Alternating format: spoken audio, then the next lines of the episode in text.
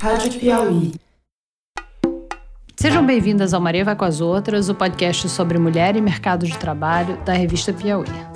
Nessa terceira temporada, vocês já sabem, o tema é grandes temas relacionados à mulher e mercado de trabalho. E o tema de hoje é incontornável quando a gente fala em mulher e mercado de trabalho.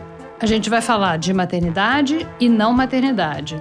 A gente já tocou nesse assunto nas duas primeiras temporadas. Na primeira temporada foi no episódio número 4, que tem o nome de Profissão Família, em que a gente falou sobre pessoas que deixaram a carreira para cuidar dos filhos. E na segunda temporada foi no episódio número 5, que se chama Não Me Chamo Mãe, e a gente falou sobre o efeito que tem a maternidade na vida profissional da mulher. Agora, nessa terceira temporada, a gente está falando sobre a decisão de ser mãe ou de não ser mãe. E para isso, nós temos duas entrevistadas, uma que é mãe e a outra que não é. A primeira é a editora de material didático e assessora de imprensa, Lúcia Carolina dos Reis. Não, foi uma decisão, eu nunca quis ter. Eu já terminei relacionamentos porque eu não queria ter filhos e eu sentia que o rapaz queria, mas eu sempre soube que eu não queria ter. E a segunda é a Ellen Beltrame, que é advogada, roteirista e escritora. Essa pergunta do voltar atrás é cruel para uma mãe, porque se você fala assim, ah, eu não teria tido filho, parece que você está dizendo que você quer que seu filho morra, entendeu? E não é o caso.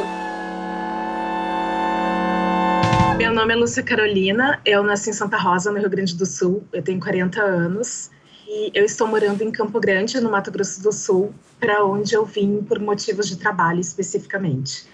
Eu sou jornalista de formação, eu tenho formação também nas letras, eu sempre trabalhei com jornalismo e com mercado editorial. E agora eu perdi meu trabalho fixo agora em início de julho, mas eu continuo fazendo uns freelas nessa área e eu faço mestrado em letras também. Quer dizer que você foi para Campo Grande por causa de um trabalho, mas aí você perdeu esse eu trabalho? Acabei de perder. Ah. Sim, mas na verdade eu já tinha esse trabalho há oito anos. E há quatro anos elas pediram para eu vir. E daí eu vim, e aí a escola para qual eu trabalhava era uma escola para qual eu produzia material didático e fazia assessoria de imprensa também. Ela foi vendida por um grupo grande desses. Nossa, eles demitiram acho que mais a metade assim da equipe da, Nossa. Da e é. você se mudou então para Campo Grande e você não tem filhos, certo? E você falou que você tem 40 anos. Então, não ter filhos foi uma decisão que você tomou ou a vida foi acontecendo e você não teve? Não, foi uma decisão. Eu nunca quis ter. Eu já terminei relacionamentos porque eu não queria ter filhos e eu sentia que o rapaz queria. Tu percebe isso no jeito da pessoa, no jeito como ele diz que se vê dali uns anos, em relação aos outros, à família dele, aos amigos. A gente vai percebendo isso, e, mas eu sempre soube que eu não queria ter. Quer dizer, que é uma decisão que você tomou bem jovem, ou criança, talvez ainda? Criança, acho que eu era criança. E o mais engraçado é que eu sempre gostei de criança. O problema não é com as crianças, sabe? Eu nasci numa família pobre, eu convivo com mulheres sempre assim com uma vida muito limitada por questões de trabalho, de dinheiro, por dificuldades econômicas, principalmente, assim, a maioria não tem formação. Eu sou a primeira geração da minha família que foi estudar, que fez faculdade e tal, eu e meu irmão. Então, assim, para mim essa realidade desde criança sempre meio que soube qual era o peso de ser uma mãe na vida de uma mulher, sabe? Que tem filhos, que tem que cuidar deles, que é mãe. Eu sabia que eu não queria ter aquela vida. Não é uma coisa assim grandiosa, é uma coisa bem do cotidiano, assim, sabe? Bem pequenininha da vida ali, do dia a dia.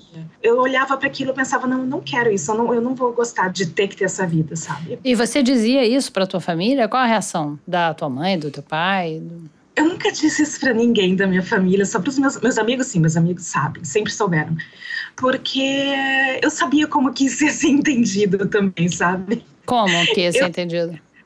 Ah, muito mal. Primeiro, assim, eles iam entender como uma espécie de rejeição, né? Tu, então, tu não gosta da nossa vida? Tu acha que isso não tem valor? Tu acha que isso não é bonito, sabe? Eu sei como que eles iam julgar, assim. Então, eu nunca falei nada para ninguém. Minha família é bem tradicional. Acho que filhos de famílias muito tradicionais, a gente sabe o que a gente pode falar, sabe o que a gente não pode falar porque as coisas são muito vigiadas, muito comentadas. Mas as pessoas não foram assim, à medida em que você foi fazendo 27, 29, 30, 32, 33, as pessoas não te cobravam, diziam, e aí, quando é que você vai ter filho? Não me cobravam, porque do mesmo jeito que eu disse para ti, que, por exemplo, todos os rapazes com que eu me relacionei, eu sentia assim, a gente precisar ter aquela conversa eu sentia que eles queriam ter uma família, ter filhos e tal. Do mesmo jeito, as pessoas também sentiam isso sobre mim, sabe? Eu não precisei falar. Ah, eu sempre fui considerada meio avoada, aquela pessoa que gosta de ler, que gosta de arte. Isso no contexto sociocultural de onde eu venho, é a pessoa que é um pouco diferente. Então não foi uma surpresa para ninguém, sabe? Assim, eu não sonhar com casar, de noiva. Por exemplo, eu nunca me identifiquei com a religião dos meus familiares. Que é qual? Que é, eles são. A família do meu pai é católica, a da minha mãe é luterana. Eles sempre foram muito ativos e tal na igreja, sempre frequentaram. Eu nunca gostei. Eu sempre disse que eu não acreditava em Deus. Eu comecei a dizer isso ainda muito pequena. E isso te deu liberdade, então, de fazer a vida que você quisesse? Mais ou menos, assim, porque isso ainda, embora as pessoas entendam, não quer dizer que elas estão contentes com isso, né? Então, vem cobranças ainda de vez em quando, e às vezes até dos meus próprios amigos, assim. Como? Como para eles é uma coisa boa, eles não entendem por que eu não participo dessa festa também, sabe? Aquela compreensão da vida, assim, que ela vem por fases, é igual um filme, né? E aí ela vai tendo aqueles momentos e acho que as pessoas estranham quando alguém não entende a vida assim. Tipo assim, fica adulto, aí casa, aí tem casa, filho, aí tem neto, aí fica velho e morre. É. Uhum. E é engraçado as pessoas ainda entenderem a vida assim, porque eu acho que hoje em dia principalmente por conta do modo como a gente trabalha, tá tudo tão desorganizado, né? E eu acho estranho as pessoas, neste aspecto da vida pessoal, elas não entenderem que as coisas não se dão mais assim, sabe? Tipo, organizadamente, emocionalmente e racionalmente organizada, sabe? Que vai passando em fases e chega ao dia de não sei o quê.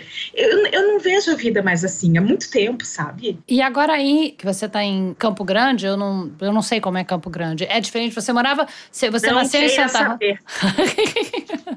não, conta, eu quero saber sim. Agri, aqui ah, assim, ó, os meus amigos falam que eu me exilei aqui. eu estou no alto exílio. Ai, aqui é tudo é outra lógica, assim, é um Brasil que eu achei que não existisse mais. E olha que eu venho do Rio Grande do Sul, que não é o lugar mais aberto do mundo, enfim.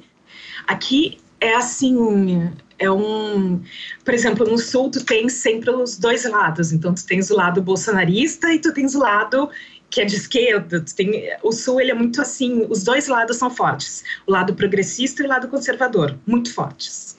Tanto que tem vários movimentos sociais que começaram lá. Aqui não, aqui não tem esse outro lado, sabe? Aqui é bastante hegemônico e as pessoas são muito conservadoras e tu vê uma tensão muito grande, uma tensão dos menores detalhes da vida das pessoas para elas cumprirem essas etapas, como se a vida fosse uma narrativa que tu vai contando assim do comecinho, vão acontecendo as mesmas coisas. Tu vê assim que essa é uma preocupação aqui. É como se fosse para isso que a gente nascesse, sabe? Como não ter filhos?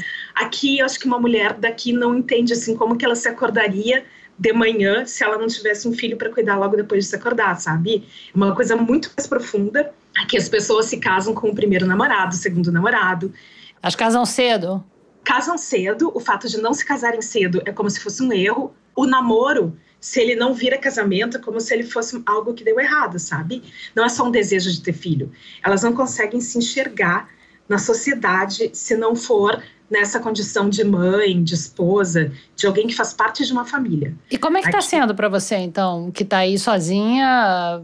Isso também as pessoas que trabalham com você e tudo, né? Como é que está sendo para você essa experiência? Ah, as pessoas que trabalhavam comigo, elas me achavam assim, uma alienígena, uma...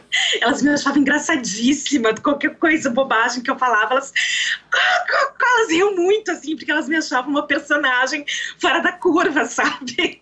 Isso porque eu não tenho filhos, eu sou tipo a estranha sabe? Só que ali, como a gente convivia diariamente, elas tinham simpatia por mim, normal, tu faz amigos, né? Tu convive, tu conversa, tu ri, mas elas me achavam estranha, elas não me entendiam. Só que elas não tinham essa cobrança, assim, elas me respeitavam, sabe? Se bem que assim também elas não me convidavam para as coisas, sabe? Nunca me convidaram para nada. Porque como eu não tinha filhos, elas não entendiam, tá, mas o que, que ela vai fazer aqui? Porque aqui é assim, tu vai a uma festinha, tem o grupinho das mulheres, perto do grupinho das mulheres tem o grupinho das crianças, que elas ficam olhando as crianças, e aí tem o grupinho dos maridos, dos homens, é assim. Tipo, eu que não tenho filho, em que grupinho eu ia ficar? Com as crianças, brincando com as crianças? Com elas? Com os maridos? Não. Com os maridos, nem pensar. Isso ia ser muito esquisito. Sabe assim, eu fico sem lugar aqui, na cabeça delas. Claro que tem, assim, algumas pessoas que não se identificam com isso e acabam vivendo a vida de outro jeito. E entre essas pessoas eu encontro um pouquinho mais de lugar. Agora no mestrado eu conheci mais gente assim e tal, até porque tem muita gente de fora. Aqui é um lugar que foi ele é muito recente, a cidade fez 120 anos na semana passada, então ela aconteceu ontem, assim, sabe? Qual efeito você acha que teve essa sua decisão tão precoce de não ter filho na tua profissão, na tua carreira? Olha, eu adoraria dizer que isso me deixou mais livre para fazer um monte de coisa e tal, mas a verdade é que o fato de eu não ter tido filho não me excluiu de ter sido uma mulher proletária dentro de um sistema capitalista, de uma mulher pobre, de classe média baixa, trabalhadora. Eu acho que o peso do sistema econômico em que a gente está e o peso da nossa classe social e do quanto de dinheiro a gente tem ou não tem define isso mais do que o fato de tu teres filho ou não para uma mulher, inclusive para uma mulher, para um homem e para uma mulher, sabe? Então eu acho assim que eu sou tão limitada quanto uma mulher que tem filho e é da mesma classe social que eu e ganha o mesmo que eu, mora no mesmo bairro que eu, sabe? Limitada no sentido assim, quando eu não consigo fazer alguma coisa, quando eu não consigo ir mais longe, ou ter um trabalho que eu goste mais, quando eu não consigo fazer uma escolha, ah, eu não estou feliz nesse trabalho, eu vou para outro.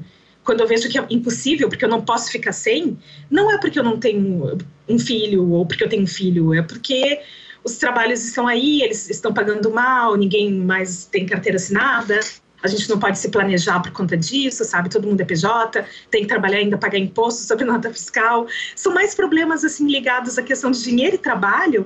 Para mim não é uma questão assim, eu gosto dessa decisão todos os dias, assim, pelos motivos menores, mais pequenos e por isso mesmo eles me parecem mais fortes. Eu tenho certeza que eu tomei a decisão certa de não ter filhos. Mas não é porque isso me impediria a fazer alguma coisa é porque eu não teria prazer de ter que lidar com a realidade que eu lido e ainda ter que lidar com a realidade de ter crianças para cuidar. Tá bom, obrigada, Lúcia. Muito obrigada. A paz, obrigada a vocês. Um abraço. Tchau. Tchau. E agora, vamos à nossa segunda entrevista. Meu nome é Ellen Beltrame Liné, eu tenho 38 anos. é difícil definir minha profissão. Eu atualmente sou roteirista barra escritora, mas eu já fui advogada, já trabalhei como jornalista, já fui diretora, produtora, enfim. Ficou. É difícil essa pergunta. Acho que é a mais difícil de todas que você vai fazer é se defina. Eu não falei que eu sou mãe, né? Eu não falei eu sou mãe, que todo mundo sempre fala, né? Eu fui advogada há muitos anos. Minha área era corporate, né? Então, direito comercial, assim, fusões e aquisições. Mas mesmo na faculdade eu já tinha muito interesse em cinema, mas eu nunca vi cinema como profissão. Meus pais são profissionais liberais, assim, mais tradicionais, então era um pouco o que, que você vai fazer? Medicina, administração, direito, engenharia, sabe? Aquela geração, assim. E eu fui, na verdade, para administração e direito. Eu trabalhei num escritório muito bom, assim, como advogada, tudo. Mas eu tinha uma insatisfação, assim, com a profissão.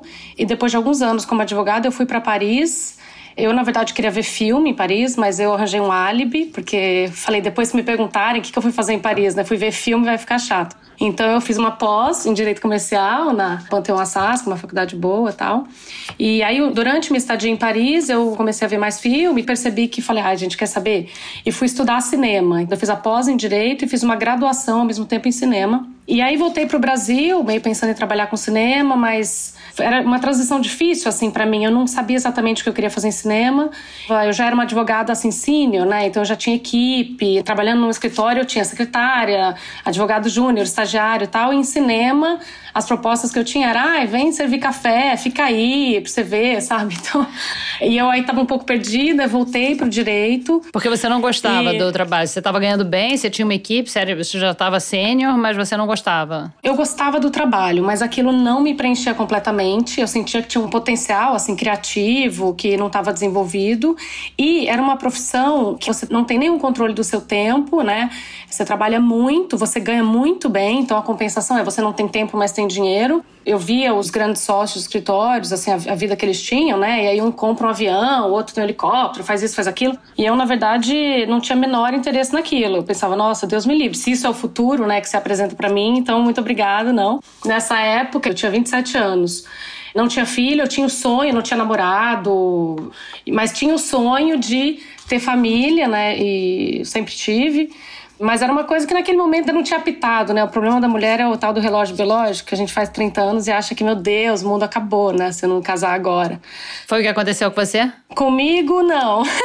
o que aconteceu comigo foi que quando finalmente eu resolvi largar, no dia que eu saí, eu mandei aquele e-mail de desligamento, né, que você manda para todos os contatos tal. E no dia seguinte, um dos contatos, que era na verdade o diretor, o Zé Padilha, né, diretor de cinema, tinha tido contato com ele numa operação como advogada, mas ele tinha gostado muito de mim. E aí ele no dia seguinte me ligou e falou: vem trabalhar comigo. Aí, depois de dois anos lá com o Zé, fazendo isso, eu fui meio que virando, sabe? Você vai migrando, de repente, ser a pessoa que toca os projetos, né, na produtora. Eu falei, ai, gente, mas. Não era isso. Falei, né? Zé, não era isso. Eu falei, Zé, não larguei pra fazer isso. Aí ele falou assim: o que você quer fazer? Eu falei, quero escrever. Aí ele falou: então vamos lá, vou te dar um filme. Aí ele me contratou, na verdade, para escrever um roteiro. Aí ele me testou um pouco em alguns projetos, né? E aí realmente falei: bom, ótimo, então agora vou trabalhar com cinema depois de tantos anos, né? Porque aí eu falei, bom, mas se é pra trabalhar com cinema, eu posso fazer isso de qualquer lugar, então vou pra Paris de novo. Aí que aconteceu em Paris foi o seguinte: eu sempre fui cinéfila e fanática por Ingmar Bergman. Ele é meu diretor favorito. E eu tinha um sonho, assim, em 2001, eu fui pra Suécia pela primeira vez. Eu tinha 21 anos. Aí quando eu vim, eu fui pra ilha. A gente fala em português faro, né? Em sueco fala fora que é a ilha onde ele morava, onde ele rodou sete filmes. E eu fui lá conhecer, porque a ilha também era uma coisa mítica, assim, né? Porque a pessoa que gosta de Bergman sabe da ilha. Aí, enfim, fui. Mas quando eu fui pra ilha, é, você vai dar risada no que eu vou falar agora, mas eu senti uma coisa muito forte chegando na ilha, e era, era inverno, tava escuro, não dava para ver nada. Então não é que eu vi uma coisa e falei, nossa, que demais daqui, sei lá, não tem pra onde ir. Então eu meio que encontrei uma paz, assim, lá. A partir dessa viagem, eu fiquei com esse sonho de que eu ia envelhecer na Ilha de Faro, entendeu? Aí, quando eu me mudei para Paris, nessa, quando eu tava realizando então todos os meus sonhos, porque eu tava trabalhando com cinema, morando né, em Paris, aí eu parei para pensar, falei, gente, pode ser que quando eu for velha, eu não queira morar em Faro, porque não tem hospital, porque é frio, porque é escuro. Então, assim, talvez eu tenha uma família, tenha neto, não sei, eu vou morar nessa ilha lá na Suécia, né? Eu falei, acho que é melhor eu ir para lá agora. E aí, então, de Paris, eu aluguei uma casa em Faro por três meses e me mudei para lá. Aí, quando eu tava lá morando nessa casinha, eu fiz 32 anos. E minha mãe e meu pai foram me visitar. Aí minha mãe falou assim: filha, você quer ainda? Você ainda tem esse sonho de casar, de ter filho, né? Eu falei, quero, mãe. Ele falou assim: olha, mas assim, você tá fazendo 32 anos, você mora numa ilha na Suécia de 500 habitantes, numa casa, você só vê ovelhas, você não encontra nem seres humanos durante o dia. Assim, não vai acontecer, entendeu? Você tá dificultando bastante as coisas para você mesmo. Só que eu tava tão feliz, assim, de estar tá realizando meu sonho, sabe? Que eu falei assim, ai mãe, vai dar tudo certo, vai dar tudo certo, não, tô, não vou me preocupar com isso agora, assim. E aí foi nesse momento, nesse estado de espírito, a vida muito curiosa, que eu conheci o meu marido. Aí, enfim, a gente se conheceu, aí foi aquele negócio de falei, bom, então vou me mudar definitivamente pra Suécia, né? Porque a gente já, de cara, assim, a gente já não se separou nunca mais, a gente já vamos ficar junto, e a gente já queria ter filho, a gente já, enfim, já foi aquela conjunção de expectativas e potenciais e tudo. E aí me mudei para Suécia e me mudei para Estocolmo. Aí entra na questão família, que é, a gente sempre quis, né, ele sempre quis ter filho, eu também, salvo o melhor juízo, meu. e Como assim, salvo o melhor juízo? Não, porque a minha questão toda com a maternidade, eu acho que é esse despreparo que eu acho que nós todos temos sobre o que é maternidade, por que, que a gente tem essa fantasia de ter filho. Hoje em dia me escapa completamente. O que que te escapa hoje em dia? Como que fizeram esse brainwash tão completo e absoluto, com uma parcela tão grande da humanidade, entendeu? Que todo mundo acha que é um passo natural na sua vida, tão certo quanto nascer e morrer, é procriar, entendeu? Eu nunca parei para questionar, mas peraí, né? Como que vai ser a vida depois disso? Como que é ser mãe e tudo? E aí, e... o que, que aconteceu? Vocês resolveram ter filho aí? E aí a gente começou a tentar e a gente não conseguia, não engravidava. Aí fomos fazer exames, dois, para ver o que era. E a gente teve um diagnóstico de que a gente ia ter que fazer in vitro. E aí foi um momento em que eu falei, Iona, se a gente tivesse nascido 50 anos atrás, nós seríamos um daqueles casais que não tem filho, que nunca teve. Talvez seja um sinal para a gente não ter. Mas meu marido era é pior que eu. Ele, não, imagina, vamos ter, vamos tentar. Se não der certo, a gente reavalia, mas vamos tentar e tal. Fui no médico lá, muito ponderado, muito razoável, assim. Ele me preparou assim para um processo que seria super longo e que não é sempre que dá certo de cara, toma muito hormônio, tem reação e tudo aquilo, né? Eu tive nada, tive uma gestação super tranquila, tive um parto super tranquilo. Minha filha nasceu no exato dia em que fez 40 semanas. Parto normal? Parto normal. Minha filha nasceu em 20 minutos. Não tomei anestesia, não tomei nada. Nasceu assim, parto que nem de bicho, sabe? Nossa, que ótimo. É. Então, assim, eu dei muita sorte em tudo. É por isso que eu tô pagando meus pecados com a minha filha, entendeu? Porque o resto tudo eu dei muita sorte. E por que pagar os seus pecados? O que, você quer dizer com isso? Olha, é, eu cresci no Brasil, né? Eu sou uma pessoa privilegiada, então em volta de mim todo mundo sempre teve babá, empregada. No meu imaginário, é, ser mãe era: você tem um filho, você fica três meses em casa de licença, amamentando, depois disso você volta pro trabalho e vida que segue, entendeu? É, essa era a minha expectativa. E eu não poderia estar mais enganada, né? Claro que a minha situação foi muito extrema, porque eu morava né, numa ilha, só com meu marido, a gente não tinha nem amigos na ilha, nem família, nem, obviamente, não tinha empregada, não tinha babá, não tinha ninguém, então era eu e ele, né? E você trabalhava na ilha? E eu trabalhava, eu tava no começo, assim, no meu trabalho, tava com uma carga enorme de trabalho. Você trabalhava aonde que você trabalhava? Eu era diretora da Fundação Bergman Center. Tá. A licença na Suécia, na verdade, é para criança. A criança tem direito a que alguém esteja com ela em casa durante 480 dias, que você pode usar até a criança fazer 4 anos. Na verdade, você pode diluir ao longo do tempo e tudo. E a gente decidiu que meu marido ia ficar em casa um ano. E aí, como eu trabalhava na ilha e era muito fácil, né? Então, meu marido estava em casa, então ele levava. Eu amamentei 11 meses, ele levava ela para mim, para a fundação, eu amamentava, devolvia, ele cuidava. Mas nossa filha dormiu a primeira noite inteira recentemente. Ela vai fazer quatro anos mês que vem. Então a gente passou esses dois primeiros anos, que foram os anos em que a gente estava na ilha, né, sem nenhum apoio assim, é praticamente um pesadelo, né? Uma vida de tortura, né? Privação de sono é uma forma de tortura, né? Então, então a gente ficou dois anos nos quais a gente não teve nenhuma noite inteira, não tinha como um dos dois sair, a gente não tinha, ai, vamos jantar hoje para juntos, para dar uma relaxada, tal, não existia, porque não tinha com quem deixar. Então foram muito, muito, muito difíceis os dois primeiros anos, ao ponto de, depois de dois anos, eu resolvi sair, eu deixei meu trabalho, porque chegou num ponto que, assim, tudo estava ruim. O trabalho estava ruim, com a minha filha estava ruim, o, o casamento estava ruim. Sabe quando nada estava funcionando e eu não sabia qual era o problema? Eu falei, gente, eu quero dar um check-out da minha própria vida, sabe? Não sei, tá tudo errado. E aí eu fiz isso, eu fui pro Japão 10 dias para ouvir meu pensamento. Sozinha? Sozinha. E aí lembrei, aí existia ela e ouvi minha voz. Falei, gente, estou viva por debaixo de todas essas obrigações de trabalho, de maternidade, de esposa, de tudo. Existe a Ellen que sonhou com essa vida, lembra? O que, que te surpreendeu então na maternidade, fora o fato de que criança não dorme? Nossa, muita coisa. Eu acho que tem, obviamente, tem uma questão de expectativa. Assim, eu vejo, eu comparo com meu marido, que é que ele foi criado na cultura sueca, né?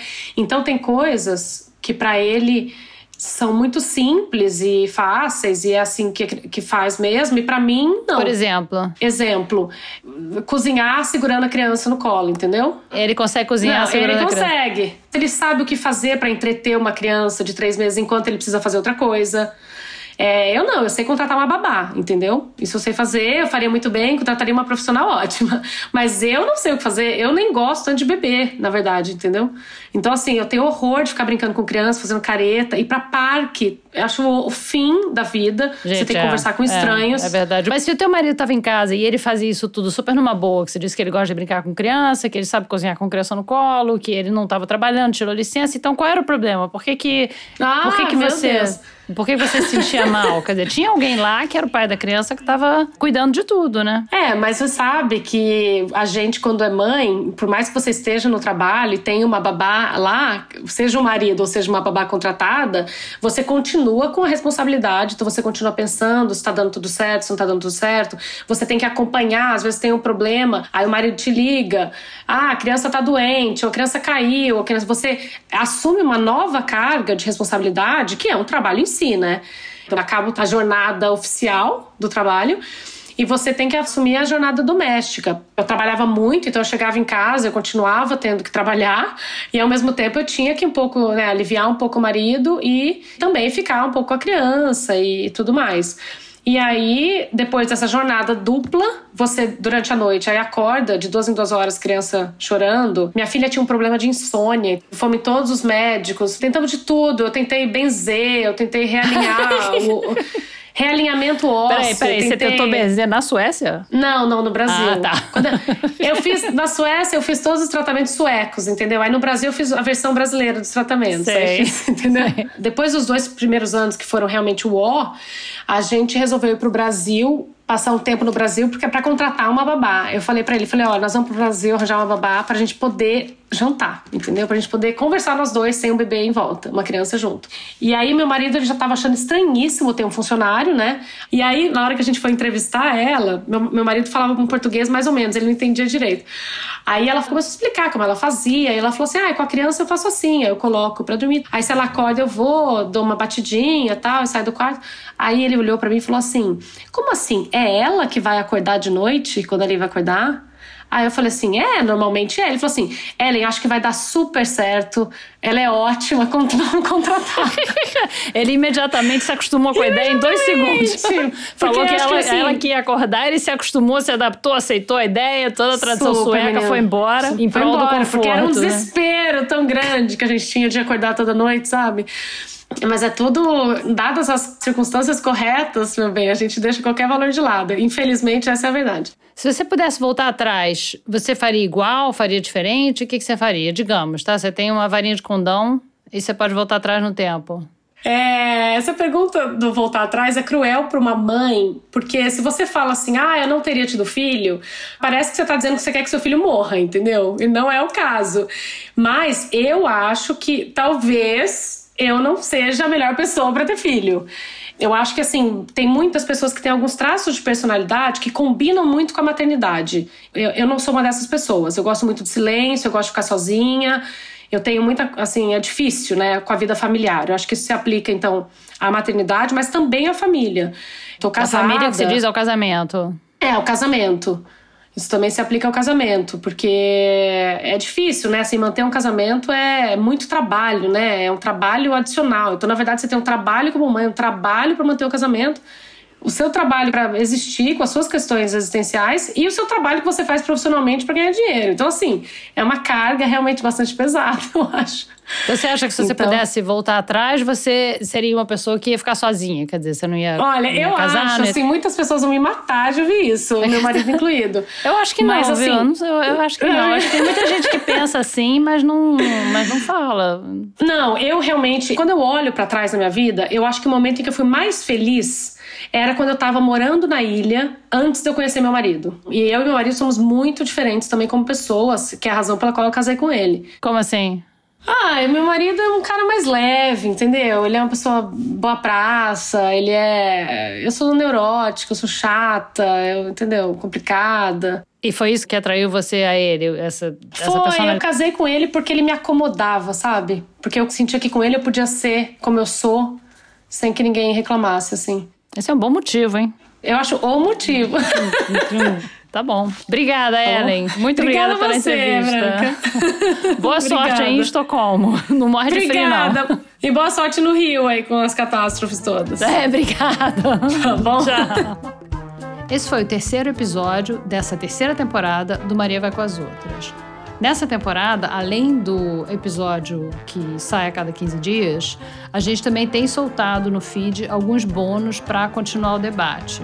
E como o debate também não acaba quando você ouve o programa, vem conversar com a gente nas redes sociais do Maria. A gente está no Facebook, num grupo todo nosso, hospedado dentro da fanpage da revista Piauí, e também no Twitter e no Instagram. A gente é MVCO Podcast. Vocês também podem falar com a gente por e-mail no mariavaicoasotras@revistapiauí.com.br. E isso foi o que fez a Giovanna Alencar, que disse o seguinte: Desculpe o meu delay em comentar um episódio antigo. Tirei o dia para escutar alguns que não havia escutado. O tema de menstruação me deixou empolgada, pois é um assunto que eu penso bastante sobre. Não só por ser mulher, mas por ver tanto tabu em torno de algo tão natural. Assim como outros ouvintes, também achei que poderiam ter trabalhado melhor o tema. Seria ótimo se voltassem a falar desse assunto. No mais, adoro o programa. Então, Giovana, que bacana que você maratonou. E realmente você tem toda razão, a gente recebeu várias críticas sobre esse episódio de menstruação, críticas parecidas com a sua. E a gente queria saber de vocês, não só de você, Giovana, mas das outras ouvintes também e dos ouvintes, como esse episódio de menstruação poderia ter sido melhor porque a gente certamente vai voltar a esse tema em algum momento. Então escreve pra gente e conta. Aliás, o Maria Vai com as Outras é o tipo de podcast que não fica velho, porque as discussões estão sempre na pauta do dia. Então, se você acabou de descobrir o programa nesse episódio, volta lá para ouvir as temporadas antigas. Pode ouvir em qualquer ordem e a gente está em todos os tocadores de podcast e também no site da revista Piauí, lá na aba da Rádio Piauí. Aliás, quem gosta do programa e quer que ele continue, uma maneira de apoiar o Maria é assinando a revista Piauí, que é quem dá a estrutura para a gente fazer esse trabalho.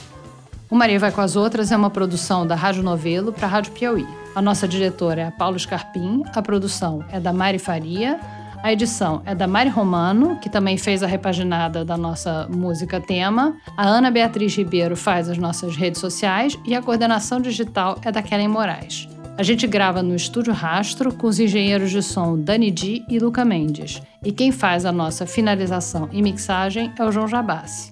O Maria Vai com as Outras vai ao ar a cada duas semanas, sempre às segundas-feiras, sempre às 5 da manhã. Então, até a próxima. Obrigada.